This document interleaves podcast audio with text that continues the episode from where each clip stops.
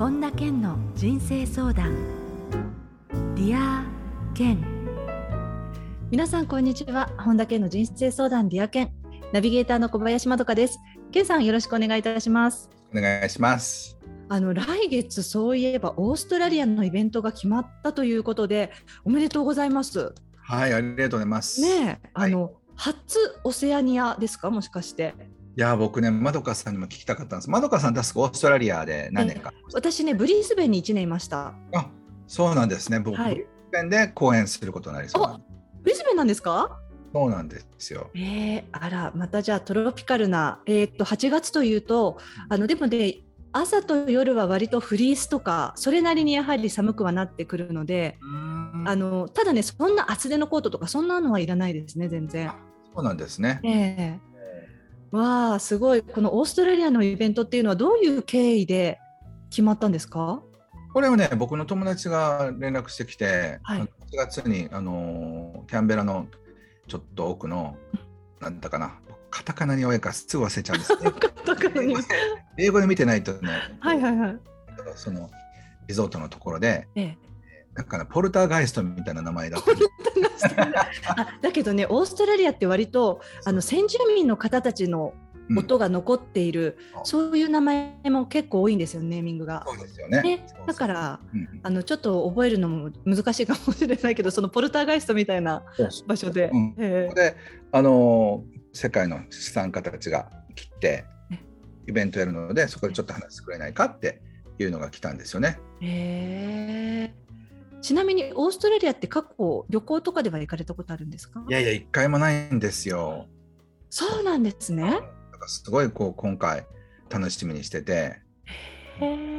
すごくこれいけるっていうのはね、えー、すごいもう嬉しいというか。あったポートダグラスだ。ポルターガイスト確かにそうですね。はいはい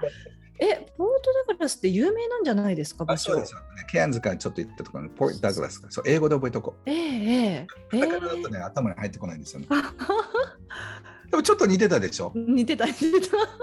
うそうそんな感じのえところで。で英語で講演するんですけど、はい、あとブリスベンに知り合いがいて、ええ、あの2019年の時点で講演会企画してくださった方がいたんですけど、え、僕の涙涙のその幻の初オーストラリアが行けなかったんですよ2019年に。うん、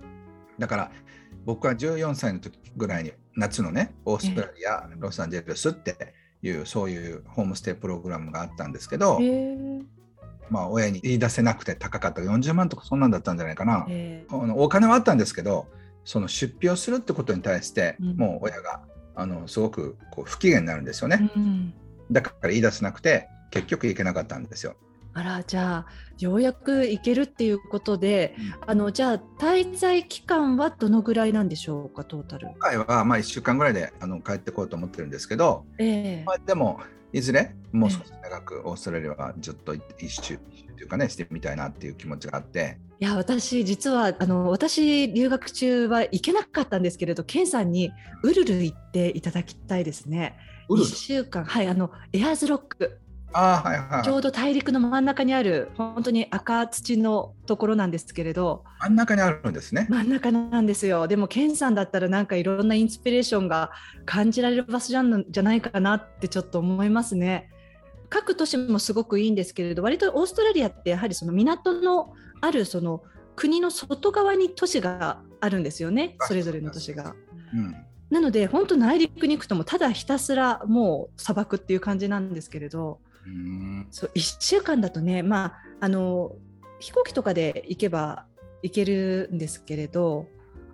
なんかいろいろ行ってみたいですね初めてだったらなおさら。そうですね。なのでね、まあ、ちょっとどういう形にするのか今考えているところです。へあのいろいろとあれですか？いろんなこう情報っていうのもつながったりされてるんですかあそうそう。クラブハウスでオーストラリアのことを教えてくださいって適当に開いたらもう10人以上の方がオーストラリア在住だったりいう体験がある方が話してくださって。オーストラリアの人ってなんか意外に身近にいるんですね。あそうですか。なんか人生になかったオーストラリア関係の人たちが急にぐわっと浮上してきたんで、なんかすごく嬉しいですね。えー、ね楽しみですね。すごい楽しみです。はい。はい、ということで、本田健の人生相談 Dear 健、今日も最後までお楽しみください。うん、本田健の人生相談 Dear 健続いては人生相談のコーナーですこのコーナーではリスナーの方からいただいた質問に健さんに立体話法でお答えしていただきます。まずはラジオネームゴンちゃんです。健さんこんにちは。こんにちは。健さんはこれまでたくさんの方の人生を見られていると思いますが人生の変化が起きるときにシンクロニシティなど何か変化が起きる前のサインというのはあったりするでしょうか？もし何かこういうシンクロがあったりするなど人生が大きく変わる前に起きるものがあれば教えていただきたいです。ということなんですが、源さんどうですか実際に？そのあの変化の度合いによるんですけど、結構ね悪いことが起きるんですよね。悪いこと？財布を落としたりお金をごっそり失ったりとか、はい、今だったらビットコインに投資してたのが3分の1になっちゃったりとかね。はい、そんななんかこう一見ネガティブなことが起きて例えば彼氏とか彼女に私と別れてって言われるとか、うん、そういうことが起きて初めてなんか人生って変わっていったりするんですよね。えじゃあなんかちょっとう嬉しいような嬉しくないのよなですよねその ね。そうそう。だから一見ネガティブなことがその人生が変わるきっかけになると思うんですよ。へえ、ケンさんがこれまでの大きなそのグワーンっていう変化での前に起きたあのネガティブなことってなんか記憶しているものってありますか？何か。あのまあ前の離婚もそうですしそのいろんなその自分の人生で起きた変化の前後に結構いろんなこうちょっとした事故みたいなこともありましたし起きるんですよね。へえ。なんでしょうねそれって。なんかそのバランスなんですかね陰と陽みたいな。と思いますだからこうなんかジャンプするためには一回しゃがまなくちゃいけませんよね。はい、そういう感じのことなんじゃないかなと僕は理解してますけど。そうなんですね。はい、ありがとうございます。はい。えー、続いてはラジオネームさちさんからです。けんさん、こんにちは。はい、こんにちは。私は今32歳の会社員です、はい、仕事にも慣れてきましたが日々やることが多くて、うん、やってもやっても仕事が終わらず何のために仕事をしているんだろうって思ってしまいます。お給料をもらっているんだし誰かのためになっているとは思いますが自分の心が蝕まれている感じがするというか日々のせわしなさで一日があっという間に過ぎてしまいます。仕事はちゃんとしているつもりですが心が満たされませんえー、生き生き仕事をしている人を見ると一体何が違うんだろうと思ってしまいます、えー、何か違いがあるんだとすれば教えていただきたいです。ということです。はい。まああの自分がね才能を使えてって誰かの役にすごく立ってるって深いところから思えたら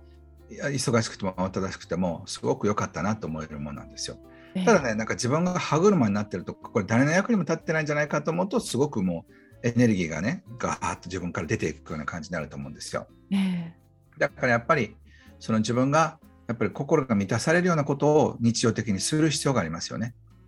それはその仕事に関することじゃなくてもいいということですか？全部ですよ。朝から晩まで起きてる間は心が満たされるということを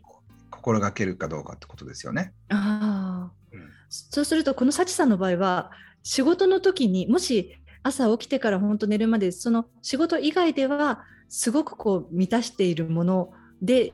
生活していたとしても、仕事の時のギャップがまた生まれそうですよね、そうなると。そうそう、だから仕事のやり方を変えるか、仕事の内容を変えるか、いずれにしても朝から晩までなんか活動するので、うん、それをやってる時にずっとすごく深くなんか誰かに貢献してるなって気持ちを感じながらやれるかどうかってことですよね。うん、でそれもね自分しかできないことをやってる時には人はよっしゃいい感じって思うんですよ。はい、でもなんか誰でもできるのになんでやってるんだろうって気持ちに苛まれると本当はその人がやるべきじゃないことをやってる可能性もあるんですよね。はい、そそうするとそれはそのポジションではないところに何かがあるはずっていうことですか？そうですねうんじゃあまずはその自分を満たすものを生活に埋めていくっていうところですね。そうですね。それが先だと思います。はい。はい、えー、ということで、サチさん、えー、質問どうもありがとうございました。はいりがとうございました。えー、続いてはラジオネームカズくんです。ケンさん、こんにちは。こんにちは。僕の悩みはよく他人に誤解されてしまうことです。口数が少ないのもあるかもしれませんが、何とも思っていなくても人をバカにしている、見下しているといったように、えー、上司や同僚によく言われてしまいます。無理に笑うのもぎこちないし、ただこのまま誤解され続けるのも辛いです。誤解されやすい性格を変える方法があれば教えていただきたいです。これ辛いですよね。本当にご自身がそう意図していなくても受け取られてしまうんですもんね。そうですね。まあ、一つにはね、やっぱりもっとあの無理に笑うのもぎこちない。ぎこちなくてもいいから笑顔を増やすっていうのはすごい大事ですね。うんやっぱりねあの笑顔にいる人には人をバカにしてるっていうふうに見られないから、うん、だからぎこちなくてもまず笑うところからスタートしてほしいですよね。あそうするとちょっとずつその状況っていうのも、うん、周りからの反応っていうのも変わってきますかね？そう多分無表情だと思うんですよ。ええ、で無表情な人はね人はなんかクールで自分のことをバカにしてるんじゃないかっていうふうに恐れるんですよね。ええ、でも例えばちょっとね口角上げてちょっとニコッとするだけでも印象が違ってくるし、ええ、挨拶するだけでも違ってくるしそうですね、例えば相づちを打ったりとか質問を練習するっていうのはあのすごく大事ですよね。うん、うん、ケンさんおっしゃるようにあの口角だけでもいいっていうことですよね。あのこのぎこちなく笑うのはどうかなっていうふうにおっしゃっていますけれどもそんなに無理してニカって笑ったりっていうことではないですもんね。そうそうそう。でそしてねやっぱり普段バカにしてないかもしれませんが無関心なのは間違いないと思いますよカズ君。ああ周りに対してですか？そうそうそう。だからその人のことが面白そうだとか素晴らしいなっていうふうに思って態度に出ますからね。うん。だから無関心ってイコールバカにしてるっていうふうに思われるってことなんですよ。うん。だから人間にもっと興味を持って例えば目の前にいる人が素敵なところをあの言わなくても3つ自分であの考えてみるとかね、うん、そういうふうに普段してないんですよ、うん、だから無関心イコールバカにしてるってことだろっていうふうに思われるってことですよね。うん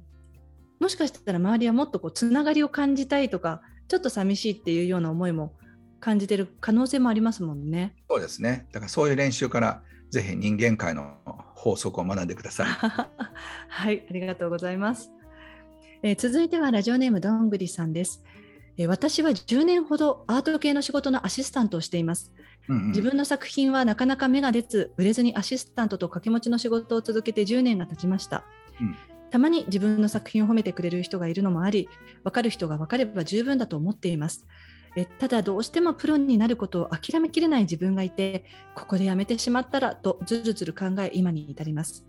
周りの自分よりも若い人が独り立ちしていき、そろそろ潮時かとも考えているところです。自分の才能と好きなこと、やるべきことと折り合いをつけるためのヒント、あれば教えていただきたいです。はい。あの、アートはね、やっぱりエネルギーなんですよ。だから爆発的なエネルギーが自分の中になければ、そのアートもパワーを持たないんですよね。はい。だからなんかどういう作品か分かりませんけども、それは絵にしても何にしても、文章にしても、こう彫刻にしてもねやっぱりその爆発的なエネルギーが自分が出てこないとアートっていうものは売れないと思います。うんその狂気にも近いようなエネルギーですよね。岡本太郎の芸術は爆発だって言ってましたけどもうまさしくそうだと思います。なのでどんぐりさんが、うん、売れないんだったらいいかなって売れるか売れないか関係ないんです。もうこれをなんかやらずには売れないようなエネルギーが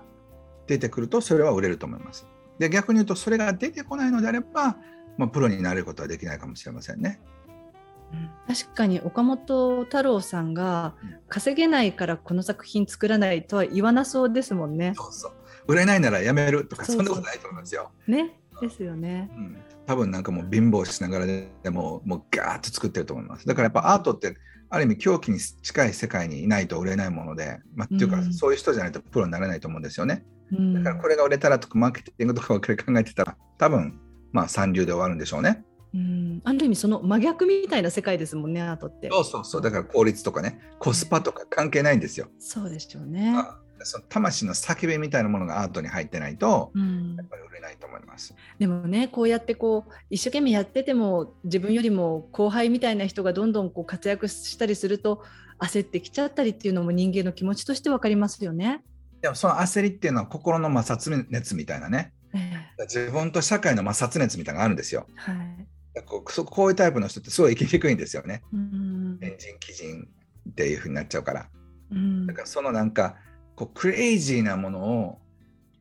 唯一お金にできるのがアートの作品なんですよ。うんだからどうせ行くならぶっちぎりクレイジーで言ってやるみたいなそういうなんかわーみたいなエネルギーがある人しかアーティストになれないってことですよね。うんぶっちぎっていくか、うん、このまま数飛ばずで終わるかっていうことですよ。うん、そうだからもうこれで最後引退だみたいな気持ちでおりゃーみたいなエネルギーでなんか作ってみたら面白いんじゃないですかね。そうですねもう本当ここで今までの全部集約してって言ったらまたなんかちょっとした突破口になるかもしれないですよね。やっぱり自分のエネルギーレベルをマックスに情熱マックスにして生き続けられるかどうかっていうのがアーティストなんですよね。うん、そしてもう、自分もなんか全身燃えながら走るみたいな、うん、そういう生き方に憧れる人はアーティストになれると思います。はい、えー、ということで質問ありがとうございました。はい、ありがとうございます。以上人生相談のコーナーでした。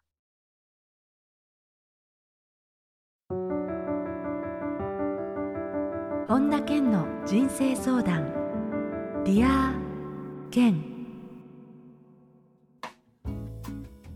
続いてはハッピーライブラリーです皆さんが人生を幸せにより豊かに過ごせるための特別な一冊をご紹介しています。それでは最初の一冊目ご紹介ください。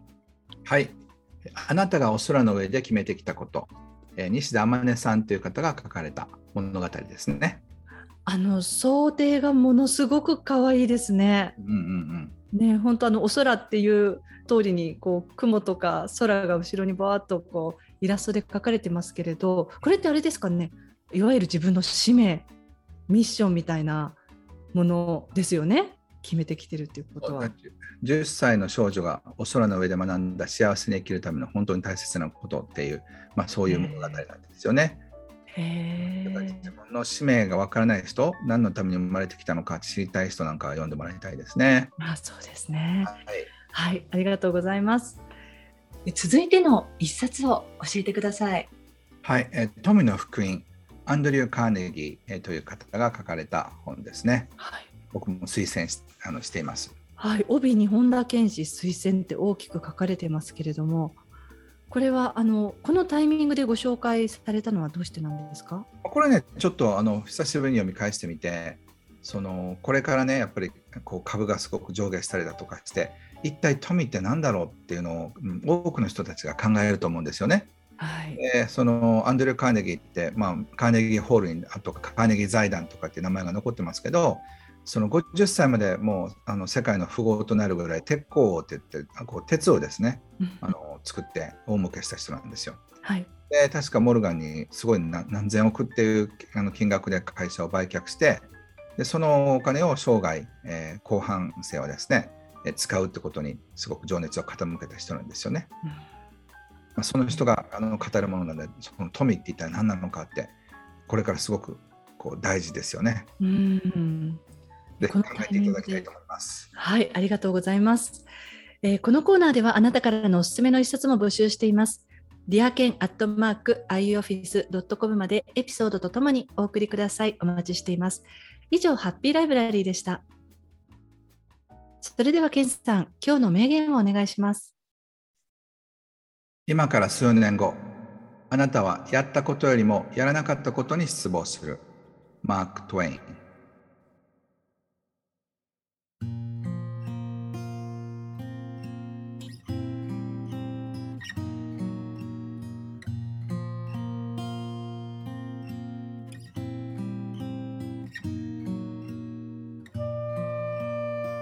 本田健の人生相談 Dear 健いかがでしたでしょうか？あのそういえば健さんあの本はねもう毎月たくさん読んでるっていうお話はこの番組の中でも伺ってはきているんですけれども、はい、その毎月それこそ何十冊って読む中でその本を選ぶ選び方ってどうされてるのかなっていうところを気になったのでちょっと質問したいんですけれど、はい、例えばまあもちろんね知り合いの方がたくさん新刊を出されてそういうのも読んだりっていうのもあると思うんですがあの例えば CD のジャケ買いじゃないですけれど、うん、そんな感じで選ばれたりすることもあるのかななんていうふうに思うんですがどうやって決められてるんですか？僕はねこの本の中に1行でもその自分が役に立つことが書いてあるかどうかっていうので見てますね。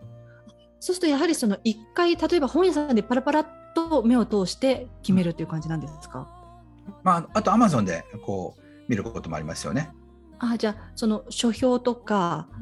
をざっと見られて決められてるんですか？そうですそうです。だからこうもうパッと見て面白そうと思ったら大体買いますね。へえあのどうですか？本屋さんってすごく独特な香りで、うん、あのそれってやはりポチでは得られないものですけれども今まあ簡単にそうやってアマゾンでもすぐに届いたりしますけれども、本屋さんに足を運ぶっていうことも健さんは日常的にはされてるんですか？ありますあります。今日もこの後スケジュールが空いてるので、ええ、東京駅の丸善に行こうと思ってるんですけど、えー、そこでこう、まあ、僕の場合は実用書とかは大抵アマゾンで買っちゃうんですけど、うん、小説とかね、うん、こういうの今何が売れてるのかなっていうのを意識したりだとか、えー、普段読まないようなコーナーに行きますね。あそうなんですか。それはやはりね本屋さんだからこそできるものですもんね。いろんなものを。リサーチにもなるでしょうしね。そうなんですよなので何が売れ筋かとかね、えー、そうあの参考にして、えー、言いますね。えー、ありがとうございます。はいさて本田健オンラインサロンでは毎月980円でサロンメンバーのみが視聴できる健さんのオンラインセミナーや特別ゲストとの対談などいろいろなコンテンツ配信しています今年の1月からポッドキャストで毎月100円で600回以上のこの Dear Ken のバックナンバーが聞き放題の Dear Ken プレミアムというものがスタートしています Voicy では毎朝無料配信中の本田健の1分間コーチングさらに本田健書店や最新情報に関しては本田健の公式ホームページや LINE アットで配信していますのでぜひご確認ください。えということで健さん今週もどうもありがとうございました。ありがとうございました。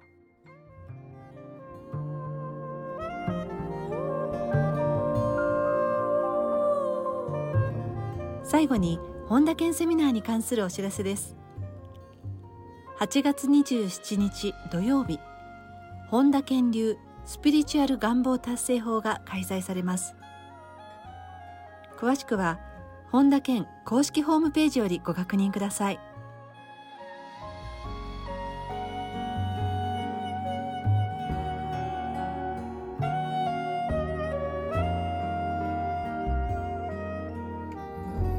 本田健の人生相談 Dear 健。この番組は提供アイウェイオフィスプロデュース菊田早川洋平制作ワルツ高知博桐原哲人ナビゲーター小林まどかでお送りしました。